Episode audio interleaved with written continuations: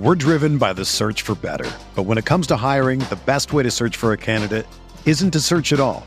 Don't search match with Indeed.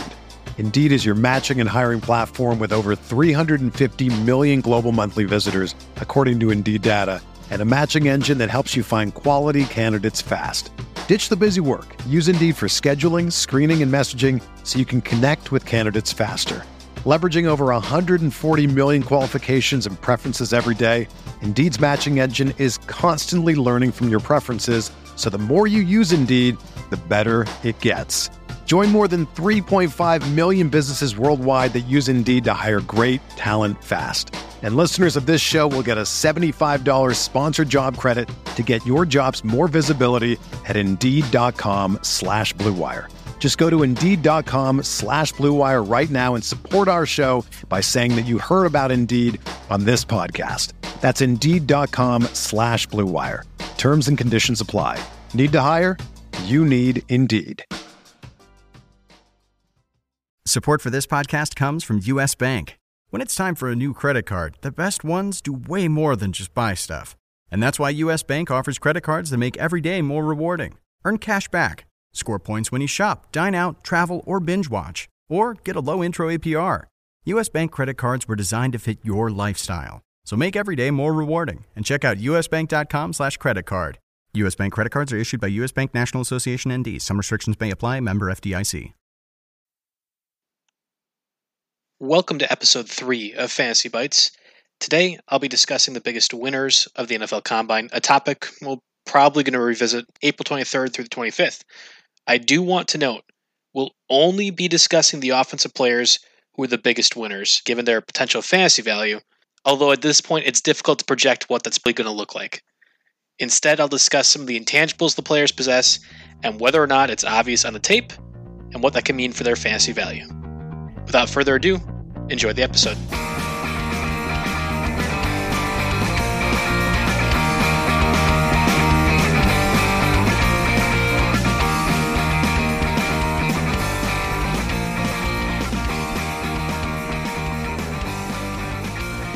Number three.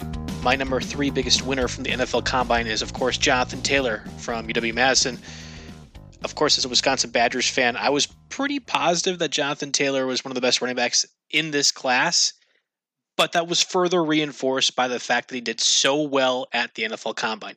I get it.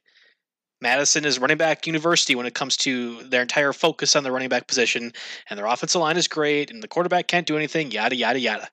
Taylor's different though than a guy like Montee Ball, who was a disappointment, or a guy like Melvin Gordon, who's now on his second contract with the Broncos. They are different players. Jonathan Taylor, Montee Ball, Melvin Gordon, and certainly Taylor's pretty different than guys like Corey Clement and James White too, who have had successful NFL careers despite not being that prototypical Wisconsin running back. The discussion regarding around the 2020 NFL draft and how it's rightfully a huge wide receiver heavy draft has kind of made the running back position sneakily undervalued, or at least considering how deep or top heavy it is, we're, I think, shortchanging it. Guys like D'Andre Swift, J.K. Dobbins, Clyde Edwards Helaire, right? A.J. Dillon, Cam Akers, Zach Moss. There's some pretty balanced running back names out there, but Jonathan Taylor is very clearly the best among that group, and here's why he has excellent balance for running back. It feels like when he's running through the hole, he's rising up to the point, much like a sprinter, when he's got the open space, then he's running at full speed. Otherwise, he's pretty compact. You can tell he's powerful. He breaks a lot of different tackles all over the place. I'm not saying he's going to be a Derrick Henry type of player. That's not it at all. In fact, that's kind of more like what AJ Dillon is, and we're going to be seeing in the years to come in the NFL. But Jonathan Taylor's strong enough to be able to take contact and continue moving the pile and break plays off of that. The big part, though, is that he has the strength and the speed. And we saw the speed at the NFL Combine a 4.39 40 yard dash, 4.3 49 yard dash, I should say. And it should be pretty eye popping. Those numbers should be eye popping to you because he ran it at 226 pounds. That speed was evident on tape, and I don't understand why people haven't gotten to that point. We saw that in games against Purdue and Penn State two years ago, and I can say this as a Badgers fan. There's contests as well, even last year, when he was maybe a bit of a disappointment. I know he was going to be a Heisman runner entering the season and got that point, but wasn't really ever in contention. But we saw that against Michigan, where he ran for 204 yards. We saw that in the Big Ten championship game against Ohio State. Yes, that was very disappointing to watch as a Badgers fan. But that very first carry, or I guess the very first touchdown, I should say, he just outran people. And this has happened on a consistent basis with a guy like Jonathan Taylor. The contact doesn't hurt him. He has the speed to get around the edge and remove potential tackling opportunities because he's deceptively fast. And I think we actually get to see that speed at the uh, at the 40 yard dash at the NFL Combine. That makes a difference. I'm confused as to guys like Maurice Jones-Drew who have Jonathan Taylor ranked six among the running backs. I get it if you like J.K. Dobbins or Swift more than Taylor. I'm not going to really argue that point, although I do think Taylor is going to be as good uh, as some of the best running backs we've seen, like maybe not Saquon Barkley, but Ezekiel Elliott level. I think that's what Jonathan Taylor can be. And I think that's what we're missing the distinction because there's way too many people out there that are completely fading Taylor under the guise that every other Wisconsin running back doesn't do things they're supposed to do. Jonathan Taylor's different. I think that's what we saw at the NFL Combine and why he's going to be a legit difference maker in the NFL. What does that mean for his fantasy value? I don't know for certain. I think it depends on where he goes. Uh, we've had our own Mario Puig draft him to the Kansas City Chiefs toward the back of the first round. That's fine, but if he's splitting time with a guy like Damien Williams or another quality running back, you're probably not getting to see what Jonathan Taylor can be. But if he is the main guy, if he ends up going to, I don't know, let's just say the Chargers, for example, and, and well, that's not a good example. if he ends up going to the Buccaneers and joins that offense now with Tom Brady around the helm, he's going to immediately take snaps away from Ronald Jones to the point where Ronald Jones isn't even in the conversation. That's the type of player that Jonathan Taylor can be, and I think in the right offense is easily, easily a top eight fantasy running back. I know it's crazy to say about a rookie. We had this conversation about Saquon Barkley. We did it with Ezekiel Elliott as well. If Jonathan Taylor goes to the right spot, he could very well be a late first round, middle first round pick by the end of August drafts. Of course, if we have the NFL season. Number two. Number two on my NFL Combine list, biggest winners, I should say, is Chase Claypool. Obviously, there are some very big positives for Chase Claypool, and I'm sure everybody understands them. 4.42 40 yard dash at 235 pounds. That's the first time since Calvin Johnson, which is what it feels like 15 years ago, and I'm not even that old, that somebody over 230 to over 235 pounds has ran that fast of a 40 time. He had over a thousand receiving yards as a senior for Notre Dame, and he also had 13 touchdowns. Now, four of those came against Navy, but they did finish 20th in the final AP coaches poll, so we know they're pretty talented. All the indications seem to suggest he's a character guy. He was pretty big in special teams in past seasons. He's that intangibles type of player. I know teams value that, but I'm not sure if they want to overreact to what we saw with the combine numbers. But it's at least important to note because he's going to be drafted higher than maybe he was going to be uh, in December that's all good. But if you actually watch the tape for Chase, I'm not sure I see that same sort of speed that we saw at the combine as maybe like a guy like Jonathan Taylor, who was very obvious in certain games. Notre Dame matched him up often on the outside versus smaller corners, and it's great. He's six foot four. That's what you're supposed to do with a tall receiver. That's not going to happen as often in the NFL, and I think that's going to be concern for me. He doesn't necessarily show the ability to get the ball at the highest point either. Like when I've watched tape of Chase Claypool, I would never have guessed he had a 40 and a half inch for, uh, vertical, and he did that at the NFL Combine. So it's weird to see this guy that is kind of a tight end, kind of a wide receiver, not be able to do necessarily both. And yes, he did have uh, teams interested in drafting him, or at least having him do tight end position routes. And I think that's going to be now out of the question, given given what he did and as big as he did at the NFL Combine. He's Evan Engram in a lot of different ways, and I get the comparison entirely. I think Claypool actually would benefit if he was a tight end. I mean, Evan Engram was a first round pick for that reason. Same speed. Uh, Claypool actually jumped higher than Evan Engram during his NFL combine stuff. But we're not really seeing the same type of interest, I feel like, for Claypool. And what his role in the offense is going to be very significant. If he's used a lot like Evan Engram, where he's split out in the slot, he's taking advantage of the matchups, that's great. But there are so many offenses, I'm thinking like Adam Gase in particular with the Jets, that I'll say, oh, he's big, he's tall, he's fast, and then just throw him on the outside, much like Notre Dame did. And he's not going to be able to win those jump balls as often or as frequently, and certainly won't get targeted in those same situations when he's not the biggest, fastest guy out there. And yeah, I guess he would be in most situations with a 40 and a half inch vertical and a 4 4 uh, dash. But that just doesn't happen in the NFL in the same way that college does. And I think we have to understand that.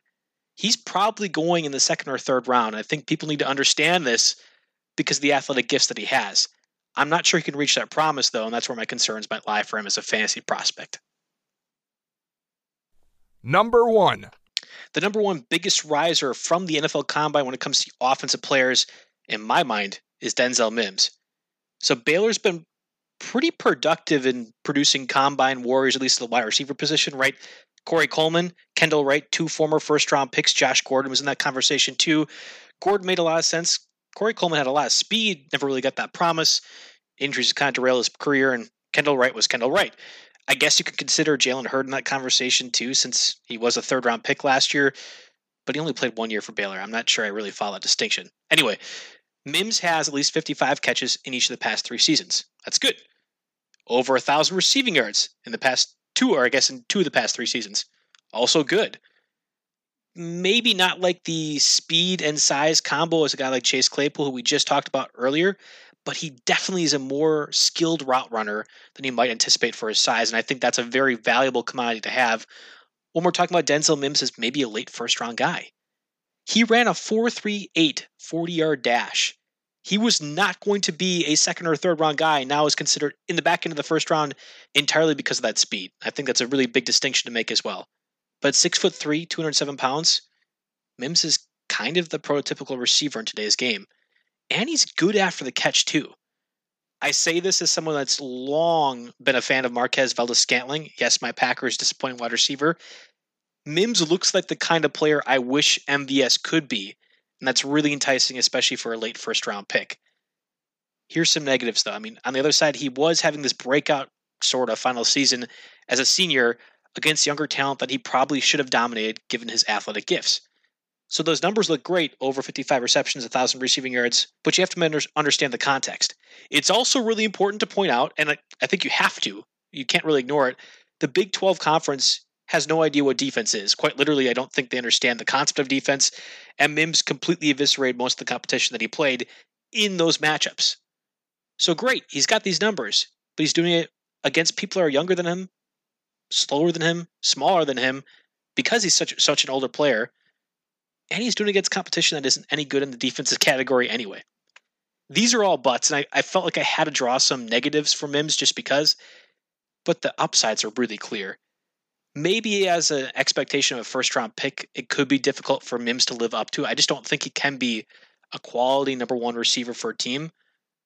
But you're talking about someone who has the dynamic tools to be a number two in the right offense. And we've seen even with guys like Marvin Jones Jr., you can get over a thousand receiving yards and eight touchdowns as the number two guy alongside a Kenny Golladay or something like that. You can make it work. And especially with a guy like Mims, who's as fast and as tall as he is, that's something to value. That does it for us on episode number three of Fantasy Bites. As always, special thanks to the Racing Pulses for dedicating their music to the show. Next week's episode will be a two part feature that identifies the five biggest winners and losers of the NFL free agency so far. Thanks for listening.